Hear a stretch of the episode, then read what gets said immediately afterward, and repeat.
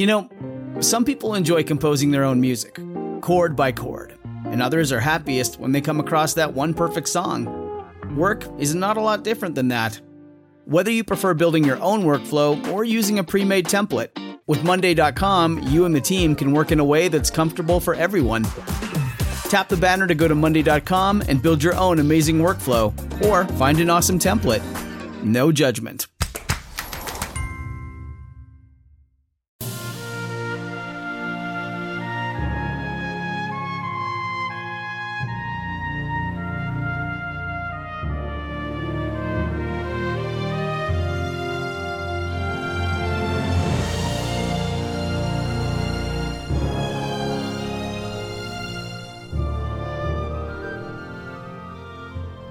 Welcome back, everyone, to 1001 Stories for the Road. This is your host, John Hagedorn, and today, Chapter 17 from Mr. Standfast by John Buchan. A reminder for your listeners at the end of Chapter 16, Hannay was able to escape from the trap below the house. He found his way up into the house and entered a lounge, and soon a man he recognized as his enemy, the Portuguese Jew, walked in. Thinking quickly, Hannay introduced himself in German, and the Portuguese Jew immediately made the assumption that Hannay was a fellow spy named Conradi. And now, Chapter 17 The Col of the Swallows. He pointed to the slip on the table. You have seen the orders? I nodded. The long day's work is over. You must rejoice, for your part has been the hardest, I think. Some day you will tell me about it. The man's face was honest and kindly, rather like that of the engineer Gaudian, whom two years before I had met in Germany. But his eyes fascinated me, for they were the eyes of the dreamer and fanatic, who would not desist from his quest while life lasted. I thought that Ivory had chosen well in his colleague. My task is not done yet, I said. I came here to see Chelius. He will be back tomorrow evening. Too late. I must see him at once. He has gone to Italy, and I must overtake him. You know your duty best, he said gravely. But you must help me. I must catch him at Santa Chiara, for it is a business of life and death. Is there a car to be had? There is mine, but there is no chauffeur. Chelius took him. I can drive myself, and I know the road, but I have no pass to cross the frontier. That is easily supplied, he said, smiling. In one bookcase there was a shelf of dummy books. He unlocked this and revealed a small cupboard, whence he took a tin dispatch box. From some papers he selected one. From some papers he selected one, which seemed to be already signed. Name? he asked. Call me Hans Gruber of Brieg, I said. I traveled to pick up my master, who is in the timber trade. And your return?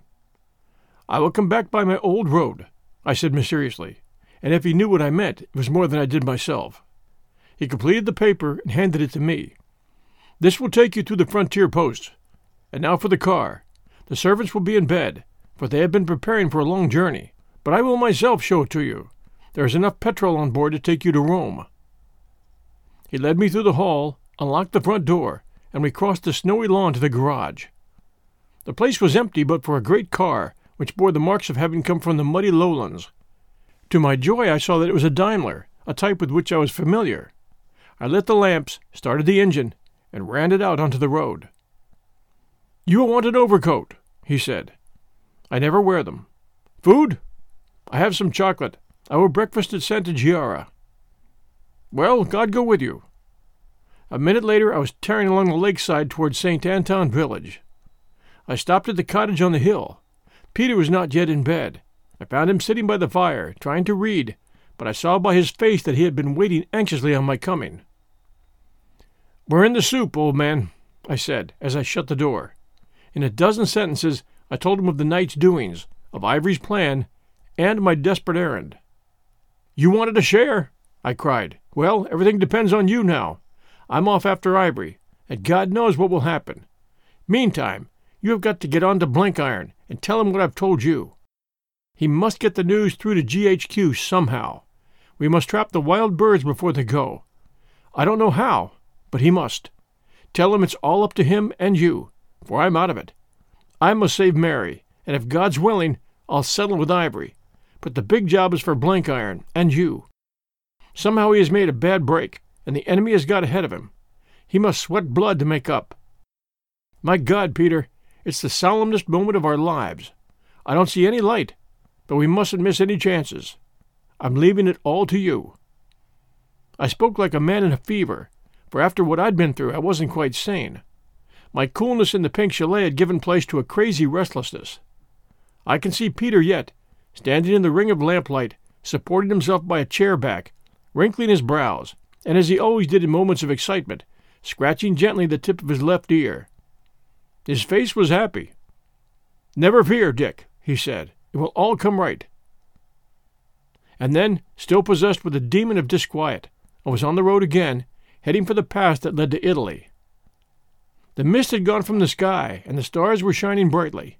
The moon, now at the end of its first quarter, was setting in a gap in the mountains as I climbed the low col from the St. Anton Valley to the greater Staubthal. There was frost, and the hard snow crackled under my wheels, but there was also that feel in the air which preludes storm. I wondered if I should run into snow in the high hills. The whole land was deep in peace. There was not a light in the hamlets I passed through, not a soul on the highway. In the Staubthal, I joined the main road and swung to the left up the narrowing bed of the valley. The road was in noble condition, and the car was running finely, as I mounted through forests of snowy pines to a land where the mountains crept close together, and the highway coiled round the angles of great crags or skirted perilously some profound gorge, with only a line of wooden posts to defend it from the void. In places the snow stood in walls on either side, where the road was kept open by man's labor. In other parts it lay thin, and in the dim light one might have fancied that one was running through open meadowlands. Slowly my head was getting clearer, and I was able to look round my problem. I banished from my mind the situation I had left behind me. Blenkiron must cope with that as best he could. It lay with him to deal the wild birds. My job was with Ivory alone. Sometime in the early morning he would reach Santa Chiara, and there he would find Mary. Beyond that, my imagination could forecast nothing. She would be alone. I would trust his cleverness for that. He would try to force her to come with him, or he might persuade her with some lying story. Well, please God, I should come in for the tail end of the interview, and at the thought I cursed the steep gradients I was climbing, and longed for some magic to lift the Daimler beyond the summit and set it racing down the slope towards Italy. I think it was about half past three when I saw the lights of the frontier post. The air seemed milder than in the valleys, and there was a soft scurry of snow on my right cheek. A couple of sleepy Swiss sentries with their rifles in their hands stumbled out as I drew up. They took my pass into the hut and gave me an anxious quarter of an hour while they examined it. The performance was repeated fifty yards on at the Italian post, where to my alarm the sentries were inclined to conversation. I played the part of the sulky servant, answering in monosyllables and pretending to immense stupidity. You're only just in time, friend, said one in German. The weather grows bad, and soon the pass will close. Ugh! It is as cold as last winter on the Tonal. You remember Giuseppe? But in the end, they let me move on. For a little I felt my way gingerly, for on the summit the road had many twists and the snow was confusing to the eyes. Presently came a sharp drop, and I let the Daimler go. It grew colder, and I shivered a little. The snow became a wet white fog around the glowing arc of the headlights, and always the road fell, now in long curves, now in steep, short dips, till I was aware of a glen opening towards the south. From a long living in the wilds, I have a kind of sense for landscape without the testimony of the eyes, and I knew where the ravine narrowed or widened, though it was black darkness. In spite of my restlessness, I had to go slowly, for after the first rush downhill, I realized that, Unless I was careful, I might wreck the car, and therefore spoil everything. The surface of the road on the southern slope of the mountains was a thousand percent worse than that on the other. I skidded and sideslipped, and once grazed the edge of the gorge. It was far more maddening than the climb up, where then it had been a straightforward grind with the Daimler doing its utmost, whereas now I had to hold her back because of my own lack of skill. I reckon that time, crawling down the summit of the Staub, as one of the weariest hours I ever spent. Quite suddenly I ran out of the ill weather into a different climate. The sky was clear above me, and I saw that dawn was very near. The first pine woods were beginning, and at last came a straight slope where I could let the car out. I began to recover my spirits, which had been very dashed, and to reckon the distance I still had to travel, And then, without warning, a new world sprang up around me. Out of the blue dusk, white shapes rose like ghosts, peaks and needles and domes of ice, their bases fading mistily into the shadow, but the tops kindling till they glowed like jewels. I had never seen such a sight, and the wonder of it for a moment drove anxiety from my heart. More, it gave me an earnest of victory. I was in clear air once more, and surely in this diamond ether the foul things which love the dark must be worsted. And then I saw, a mile ahead, a little square red roofed building which I knew to be the Inn of Santa Chiara.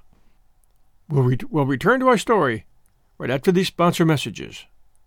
It's lunchtime at Tim Hortons, and we're serving up a special deal just for you. Our new $5.99 lunch deal includes your choice of any lunch sandwich and a side of crunchy kettle chips. Because what's lunch without a little crunch? And the sandwich choice is all yours, like a ham and Swiss, Chipotle chicken wrap, BLT, and more, made to order just the way you like it. Tim Hortons' new lunch deal. Simple, delicious, and just $5.99. Now that's a good deal. Only at your neighborhood Tim's. U.S. only. Price and participation vary. Terms apply.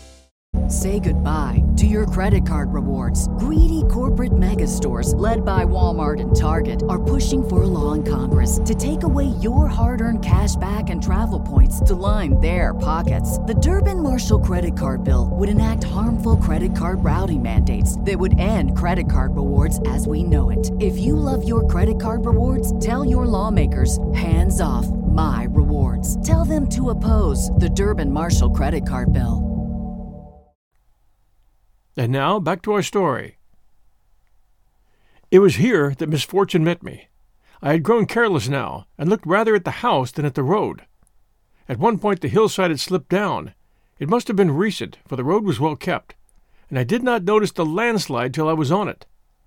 I slewed to the right, took too wide a curve, and before I knew the car was over the far edge. I slapped on the brakes, but to avoid turning turtle I had to leave the road altogether. I slithered down a steep bank into a meadow, where for my sins I ran into a fallen tree trunk with a jar that shook me out of my seat and nearly broke my arm. Before I examined the car, I knew what had happened. The front axle was bent, and the off front wheel badly buckled. I had not time to curse my stupidity. I clambered back to the road and set off running down it at my best speed.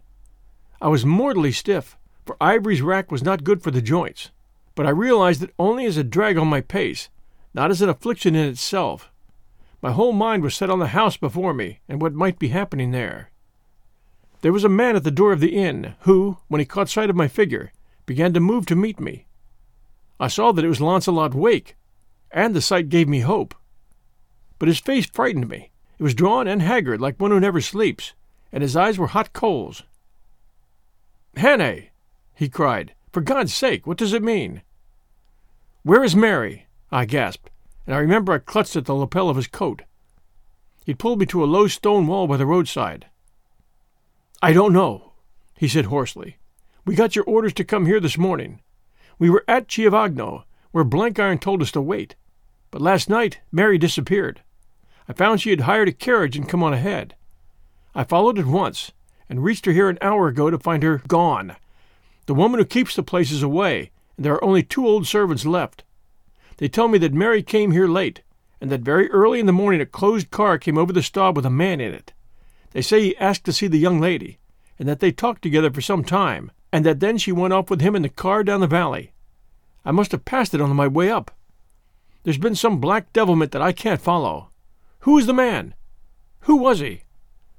He looked as if he wanted to throttle me. I can tell you that, I said. It was Ivory. He stared for a second as if he didn't understand. Then he leaped to his feet and cursed like a trooper. You've botched it, as I knew you would. I knew no good would come of your infernal subtleties. And he consigned me and Blenkiron and the British Army and Ivory and everybody else to the devil. I was past being angry. Sit down, man, I said, and listen to me. I told him of what had happened at the Pink Chalet. He heard me out with his head in his hands. The thing was too bad for cursing. The Underground Railway! he groaned. The thought of it drives me mad. Why are you so calm, Hannay? She's in the hands of the cleverest devil in the world, and you take it quietly. You should be a raving lunatic. I would be if it were any use, But I did all my raving last night in that den of Ivory's. We've got to pull ourselves together, Wake. First of all, I trust Mary to the other side of eternity. She went with him of her own free will. I don't know why, but she must have had a reason, and be sure it was a good one, for she's far cleverer than you or me. We've got to follow her somehow. Ivory's bound for Germany, but his route is by the Pink Chalet, for he hopes to pick me up there. He went down the valley, therefore he is going to Switzerland by the Morgellona. That is a long circuit, and will take him most of the day. Why he chose that way, I don't know, but there it is. We've got to get back by the Staub. How did you come? he asked. That's our damnable luck. I came in a first class six cylinder Daimler, which is now lying a wreck in the meadow a mile up the road. We've got to foot it. We can't do that. It would take too long. Besides, there's the frontier to pass. I remembered ruefully that I might have got a return passport from the Portuguese Jew if I had thought of anything at the time beyond getting to Santa Chiara. Then we must make a circuit by the hillside and dodge the guards. It's no use making difficulties, Wake. We're fairly up against it, but we've got to go on trying till we drop. Otherwise, I'll take your advice and go mad. And supposing you get back to St. Anton, he said, you'll find the house shut up and the travelers gone hours before by the Underground Railway. Very likely. But man, there's always a glimmering of a chance. It's no good chucking in your hand until the game's out. Drop your proverbial philosophy, Mr. Martin Tupper, and look up there. He had one foot on the wall and was staring at a cleft in the snow line across the valley. The shoulder of a high peak dropped sharply to a kind of nick and rose again in a long, graceful curve of snow. All below the nick was still in deep shadow, but from the configuration of the slopes, I judged that a tributary glacier ran from it to the main glacier at the river head. That's the Col del Rondini, he said, the col of the Swallows. It runs straight to the Staubthal near Grunwald. On a good day, I've done it in seven hours. But it's not a pass for winter time.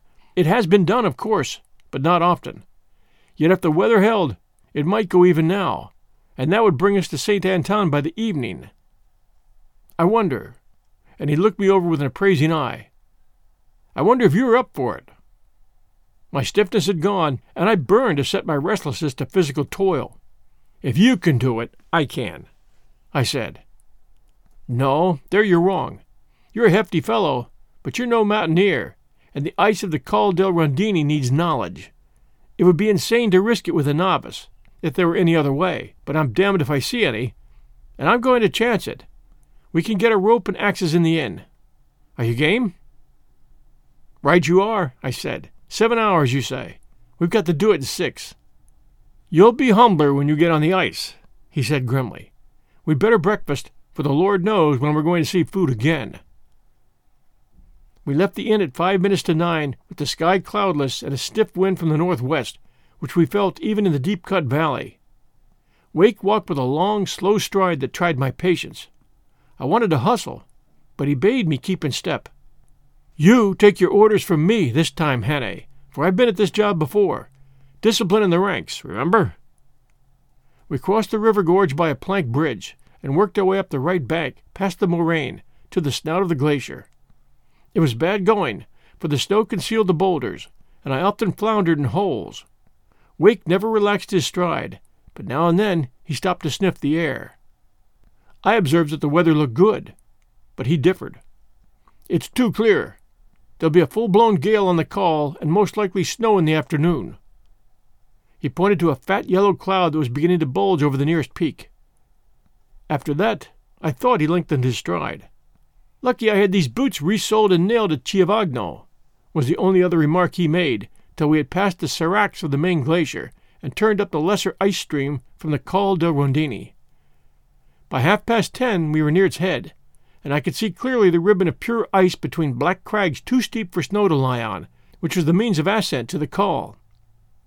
The sky had clouded over, and ugly streamers floated on the high slopes. We tied on the rope at the foot of the bergschrund, which was easy to pass because of the winter's snow. Wake led, of course, and presently we came onto the ice fall. In my time, I'd done a lot of scrambling on rocks and used to promise myself a season in the Alps to test myself on the big peaks. If I ever go, it would be to climb the honest rock towers around Chamonix, for I won't have anything to do with snow mountains. That day on the Col del Rondini fairly sickened me of ice. I dare say I might have liked it if I had done it in a holiday mood, at leisure and in good spirits. But to crawl up that couloir with a sick heart and a desperate impulse to hurry was the worst sort of nightmare. The place was as steep as a wall of smooth black ice that seemed hard as granite. Wake did the step cutting, and I admired him enormously. He did not seem to use much force, but every step was hewn cleanly the right size, and they were spaced the right distance. In this job he was a true professional. I was thankful Blenkiron was not with us, for the thing would have given a squirrel vertigo. The chips of ice slithered between my legs, and I could watch them all till they brought up just above the bergschrund.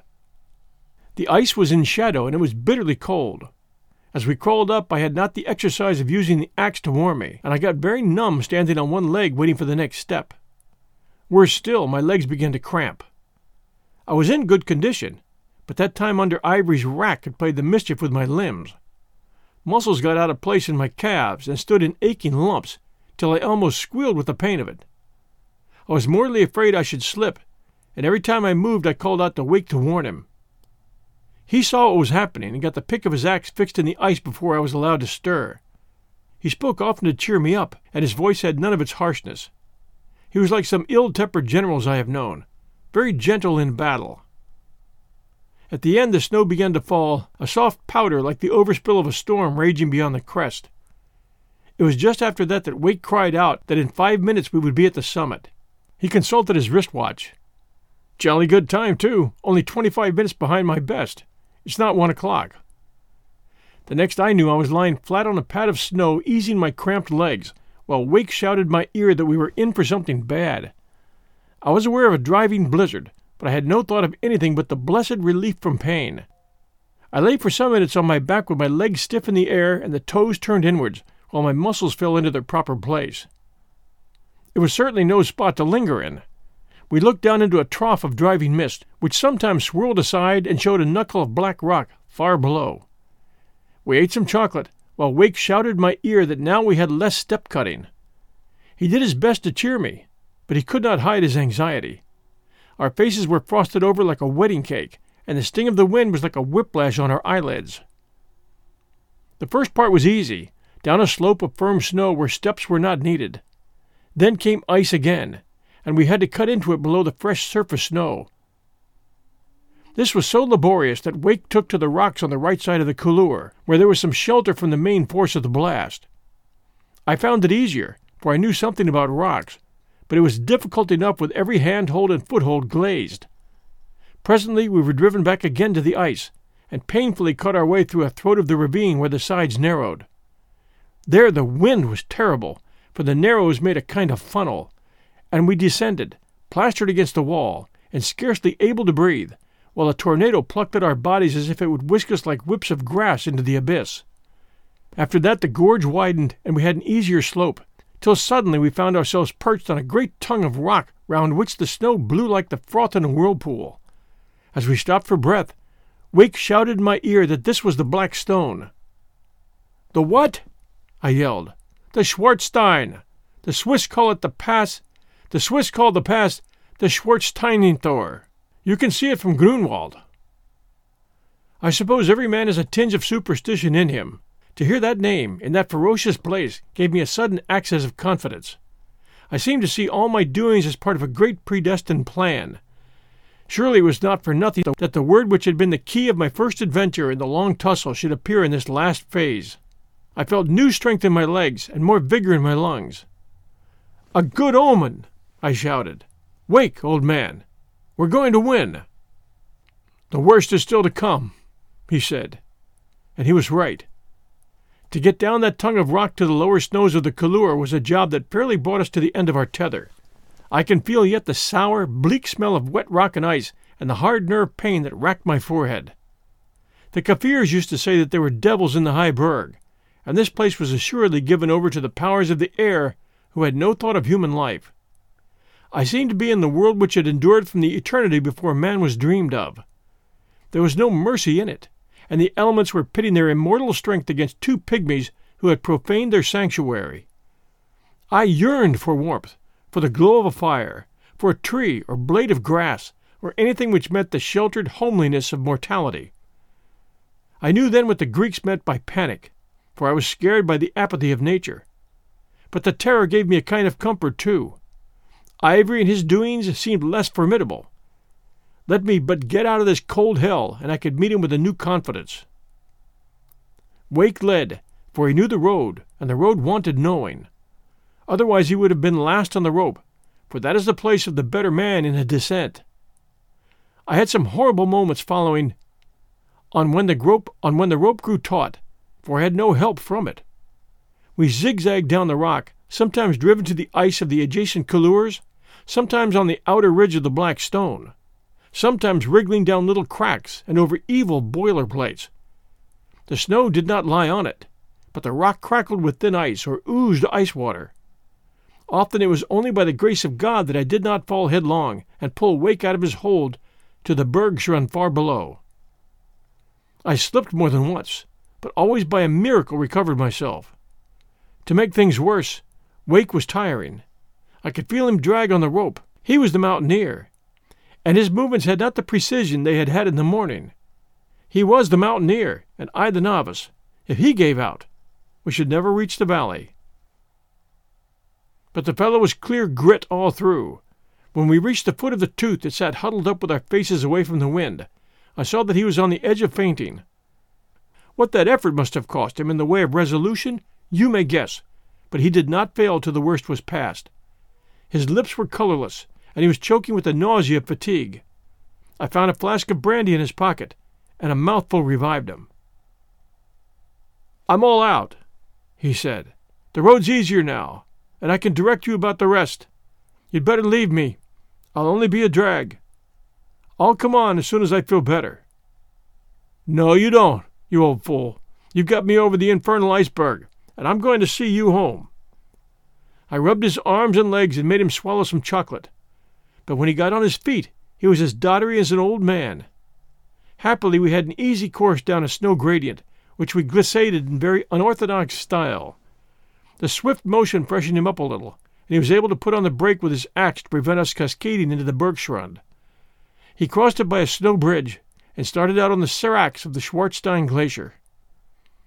I am no mountaineer, not of the snow and ice kind anyway, but I have a big share of physical strength, and I wanted it all now. For those seracs were an invention of the devil. To traverse that labyrinth in a blinding snowstorm, with a fainting companion who was too weak to jump the narrowest crevice, and who hung on the rope like lead when there was occasion to use it, was more than I could manage. Besides, every step that brought us nearer to the valley now increased my eagerness to hurry, and wandering in that maze of clotted ice was like the nightmare when you stand on the rails with the express train coming and you're too weak to climb on the platform. As soon as possible, I left the glacier for the hillside, and though that was laborious enough in all conscience, yet it enabled me to steer a straight course. Wake never spoke a word. When I looked at him, his face was ashen under a gale which should have made his cheeks glow, and he kept his eyes half closed. He was staggering on at the very limits of his endurance.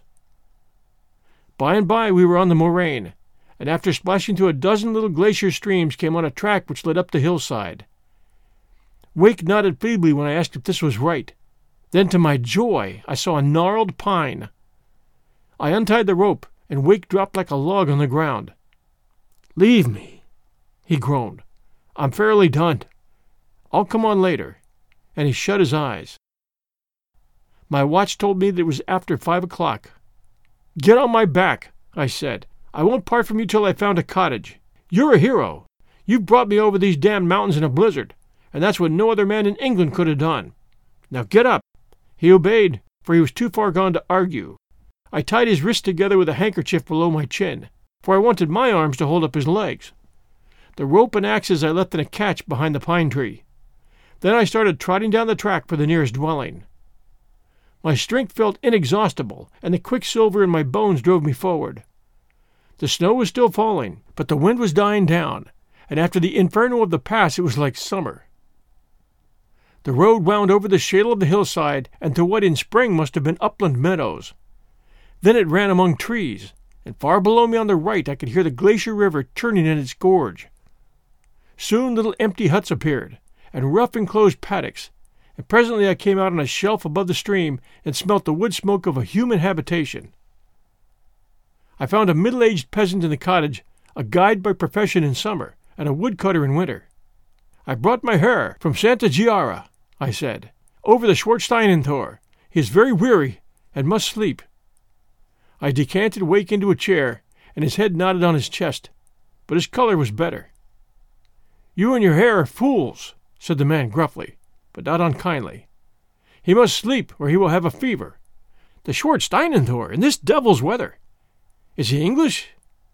Yes, I said, like all madmen, but he's a good Herr and a brave mountaineer. We stripped Wake of his Red Cross uniform, now a collection of sopping rags, and got in between blankets with a huge earthenware bottle of hot water at his feet. The woodcutter's wife boiled milk, and this, with a little brandy added, we made him drink. I was quite easy in my mind about him, for I had seen this condition before. In the morning he would be stiff as a poker, but recovered. Now I'm off for St. Anton, I said. I must get there tonight. You are the hardy one, the man laughed. I will show you the quick road to Grunewald, where is the railway. With good fortune, you may get the last train. I gave him fifty francs on my heir's behalf, learned his directions for the road, and set off after a draught of goat's milk, munching my last slab of chocolate. I was still strung up to a mechanical activity, and I ran every inch of the three miles to the Staubthal without consciousness of fatigue.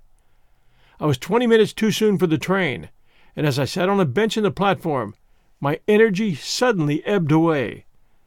That is what happens after a great exertion. I longed to sleep, and when the train arrived, I crawled into a carriage like a man with a stroke. There seemed to be no force left in my limbs. I realized that I was leg weary, which is a thing you see sometimes with horses, but not often with men.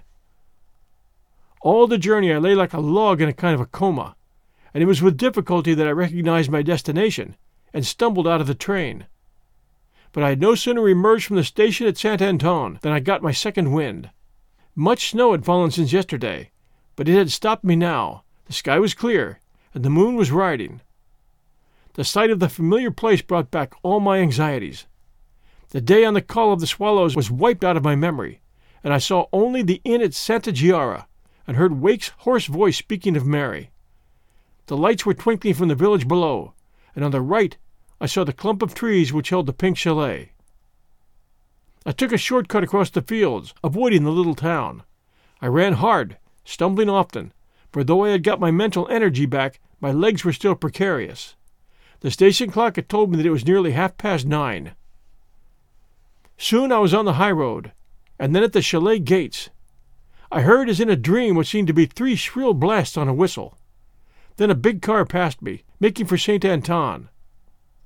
For a second I would have hailed it, but it was past me and away. But I had a conviction that my business lay in the house, for I thought Ivory was there, and Ivory was what mattered. I marched up the drive with no sort of plan in my head, only a blind rushing on fate. I remember dimly that I still had three cartridges in my revolver. The front door stood open, and I entered and tiptoed down the passage to the room where I had found the Portuguese Jew. No one hindered me, but it was not for lack of servants. I had the impression that there were people near me in the darkness, and I thought I heard German softly spoken. There was someone ahead of me, perhaps the speaker, for I could hear careful footsteps. It was very dark, but a ray of light came from below the door of the room. Then behind me I heard the hall door clang and the noise of a key turned in its lock. I'd walked straight into a trap, and all retreat was cut off. My mind was beginning to work more clearly, though my purpose was still vague. I wanted to get at Ivory, and I believed that he was somewhere in front of me.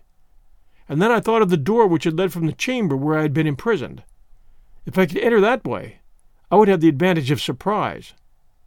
I groped on the right hand side of the passage and found a handle. It opened upon what seemed to be a dining room, for there was a faint smell of food. Again I had the impression of people near, who for some unknown reason did not molest me. At the far end I found another door, which led to a second room, which I guessed to be adjacent to the library. Beyond it again must lie the passage from the chamber with the rack. The whole place was as quiet as a shell.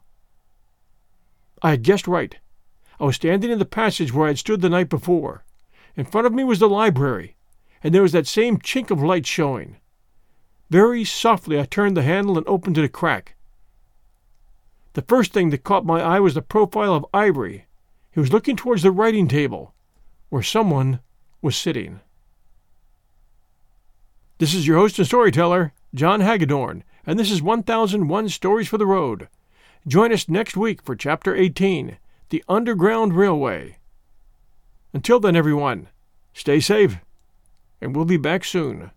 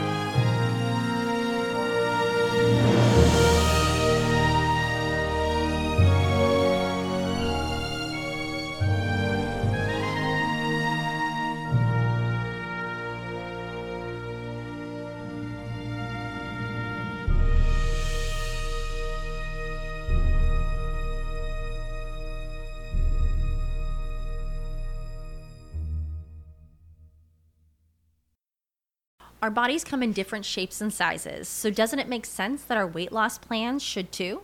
That's the beauty of Noom. They build a personal plan that factors in dietary restrictions, medical issues, and other personal needs so your plan works for you. Noom doesn't restrict or shame when you want to treat yourself. Their flexible program focuses on progress instead of perfection. You don't have to give up carbs or anything. And with their daily lessons, you can learn something new about your food choices every day.